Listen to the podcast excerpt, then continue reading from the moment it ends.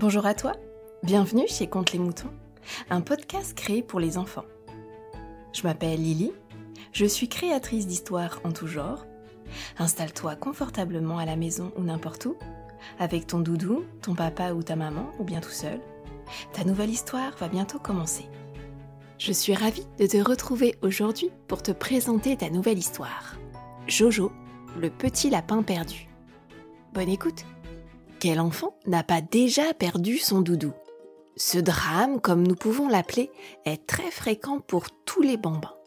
Quand Jade avait trois ans, elle a perdu sa précieuse peluche, son confident, son ami, son tout. Jojo, le petit lapin, à l'oreille un peu tordue, l'accompagnait partout. Et quand je dis partout, pour dormir, pour se laver, pour se brosser les dents et même aux toilettes. Jojo connaissait tous ses secrets, toutes ses peines et toutes ses joies, mais aussi toutes ses colères. Personne ne la connaissait mieux que lui.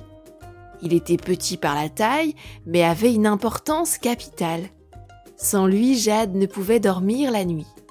Son doudou avait la formule magique pour l'apaiser et la faire partir dans de merveilleux rêves. Mais un bon jour, Jojo s'est fait la malle. Pour qui, pourquoi, on ne sait pas. Jojo le petit lapin était perdu. Jade était triste, très triste même. Comment allait-elle faire pour vivre sans lui, sans son odeur nauséabonde, sans ses oreilles tout amochées, sans les fils des coutures qui partent en lambeaux? Sa mamie passait d'ailleurs des heures à le recoudre. Une fois c'était l'oreille gauche, une autre fois l'oreille droite, mais aussi sa patte droite, puis la gauche. Bref, toutes les parties de la peluche sont passées sous les doigts de sa grand-mère. Jojo n'était clairement plus tout jeune, mais Jade s'en fichait éperdument. Un monde s'écroulait. Comment pourrait-elle faire sans lui? Impossible.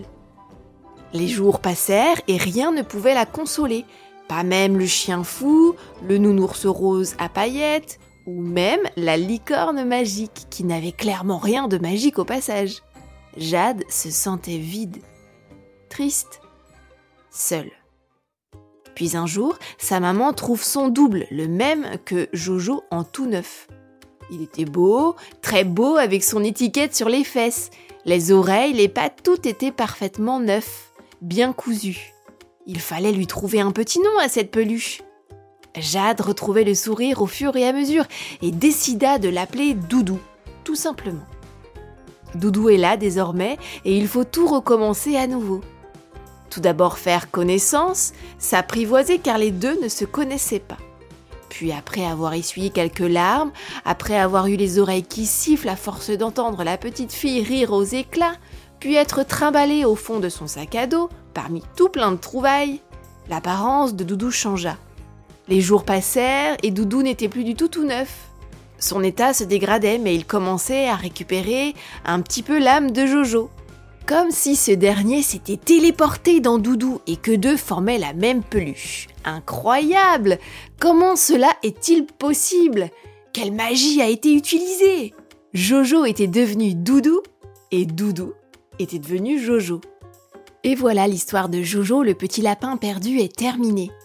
J'espère qu'elle t'a plu. As-tu déjà toi aussi perdu un de tes doudous? Et as-tu déjà remarqué qu'un doudou et un jojo peuvent être pareils? Je te retrouve dans deux semaines où je te présenterai l'histoire de la piscine aux mille couleurs. À très vite sur Compte les moutons.